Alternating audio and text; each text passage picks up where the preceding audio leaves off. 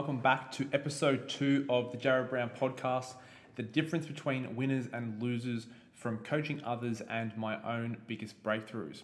So, let me just preface this first that a lot of these four or five points that I've got here today are largely from my own personal breakthroughs and also just working with many clients over the years and pretty much just seeing the trends and the behavior shifts and how people have changed that it often it, it's it's manifested into this. So this little summary here of these key four or five points, and I've got plenty more down the track, but these are some big ones that I see that really push people forward, and I've also pushed myself forward um, in business, career, life in general, relationships, my own personal well-being, uh, how I handle stress, my own body, my health, and basically just overall my well-being. Okay, so I hope these are beneficial. Like always, if you have any questions or comments around the topics and the points that are brought up, I'd love to hear them uh, on social media. So tag me in your stories on uh, Instagram, shoot me a DM, even shoot me through an email if you like. But I love interacting with the community and seeing if uh, yeah we can provide some more value to you to help yourself get better. So number one of the difference between winners and losers. One is winners take radical ownership of their circumstances, losers point the finger. Now, what happens when you take radical ownership? You take back the power. And if I'm always taking responsibility, I'm always in control, which is a very powerful stance to be in. And it's very powerful because it gives you the ability and the tools to make change. And change things moving forward if you're having challenges or problems, could be in the workplace, in a relationship, just with your own life. Like if you're running into roadblocks all the time and you turn a corner and can take radical ownership and accept that I'm in this situation because of mostly because of what I've done or the things that I have let happen in my life. This is why I'm here right now. Now, it's not about making you feel guilty and get down and like that. But what it does is it, it gives you the power to say, look, if I am aware of that, that I am in control and I'm in this position right now, good, bad, ugly, whatever the, the circumstances could be, it gives you a really strong sense of, hey, if that's the case, I can also then make a change to make it better. And it could be, again, like I said, making anything better. It could be your health, relationship, it could be the career, the business, it could be just how you're generally feeling. If you're in a bit of a slump, just know that you have the power and the ownership of your own life to do better. So I see it as well in people sometimes and in myself. I've done it in the past and I've tried to get better at it and work at it. But as soon as you point the finger at someone for like something wrong happening, could be in the workplace, it could be personally. All you're doing is just like passing the responsibility, and the person who can change the situation, you're, you're changing who it goes from. So from you to the person or to multiple people in the group. If you can accept responsibility and just take absolute ownership of your circumstances, maybe the group's responsibility, if you're in a group environment, and it gives you power to make moves and make changes.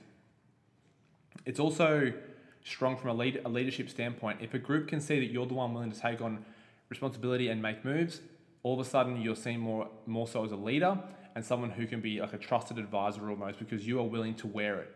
If you're willing to wear it, uh, it's a very strong place to be in. Okay, but the other of that, which is pointing the finger, you're just never responsible for anything, and it's a very unempowered state to live in.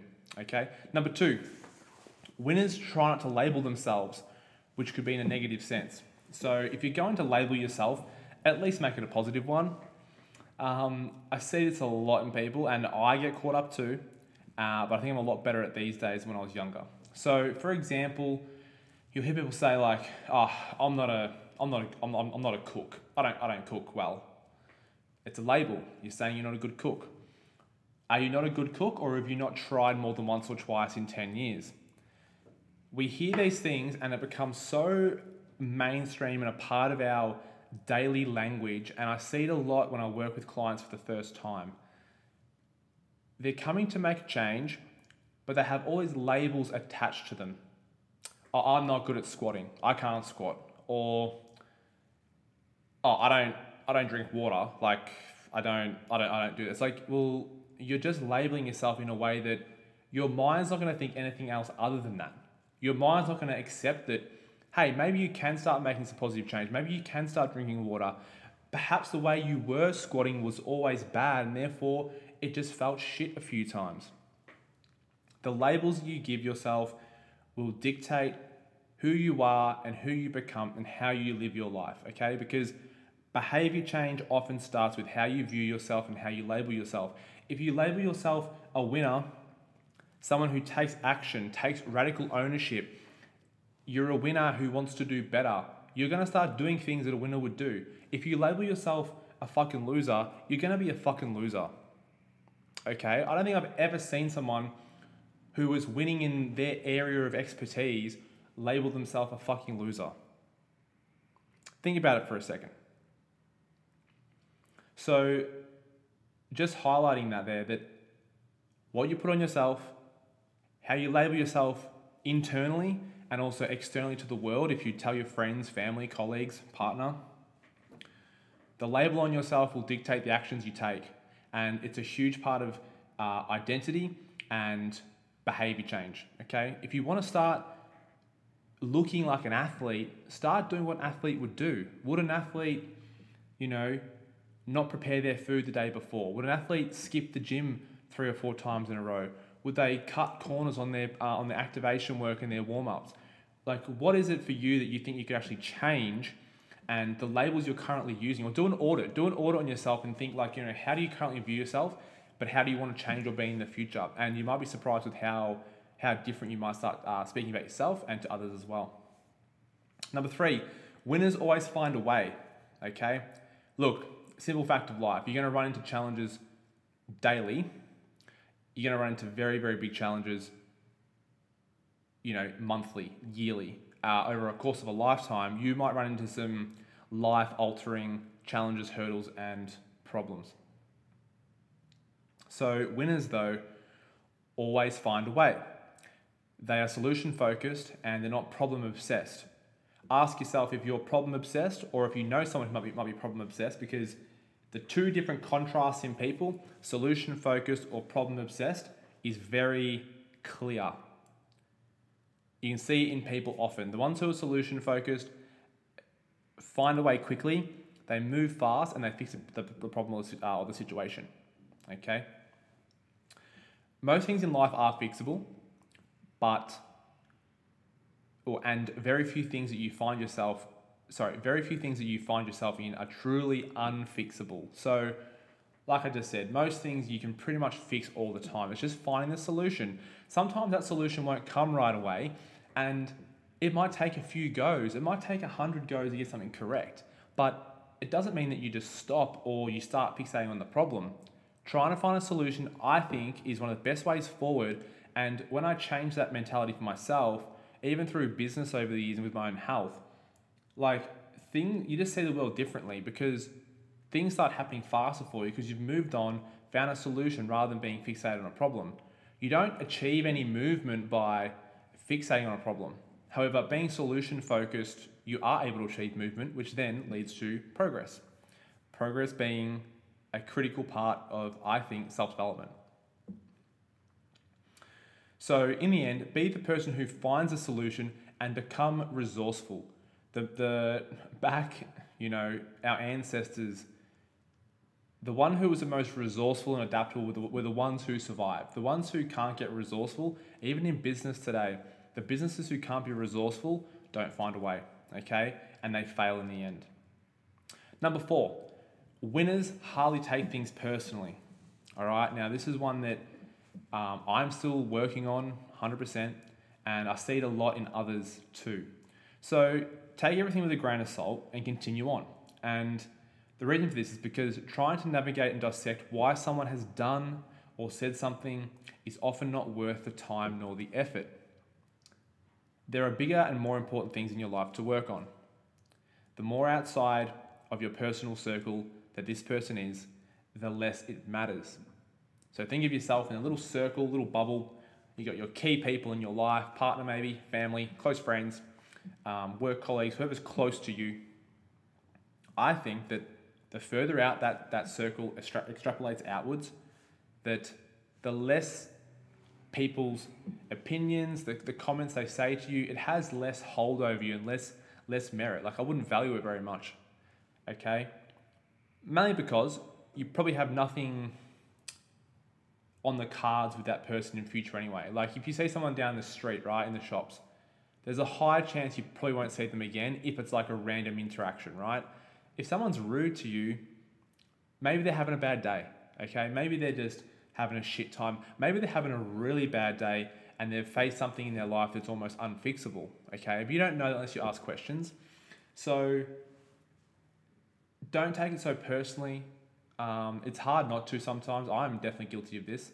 But if you can just understand that people will give you, uh, they'll give their perspective, their input, their comments based on how they see things personally. All right. And we all see things personally on our own level. And we then sort of uh, place it out into the universe. And just try not to take it all to heart. Okay, the ones who don't take it to heart and just can move forward quickly, I think live a lot more stress free and smoothly. Number five, they don't sweat the small stuff. So this is probably similar to the last one, but in general, they don't sweat the small stuff. And as a summary, like life is short, so move fast. Meaning, don't get caught up on all the small things that probably don't really matter. Um, when I see, when I coach clients, the ones who are getting caught up in all the small details that aren't, that we know aren't yielding a result, the ones that get caught up in those, we, we, we find they get sort of held back, don't progress as fast as they could. However, on the other hand, the clients who do, who can move fast and don't sweat all the small things, can see the bigger picture for what it is, they usually see a really good result, like a lot faster as well. So don't sweat the small shit life is short, move fast, and trying to let things that probably won't affect you in the long term get to you today. Like just don't let it sort of affect your little your little bubble you want to create.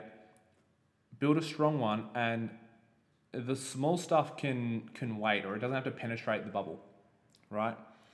Um, but between winners and losers, again, uh, I was someone who I think I used to sweat small stuff a lot more, especially in my early 20s, in my early 30s now. But being able to move fast, not sweat it, not worry about things so much, and focus on the big picture with the, the big movers, I think is really important. I see it a lot with our with our clientele.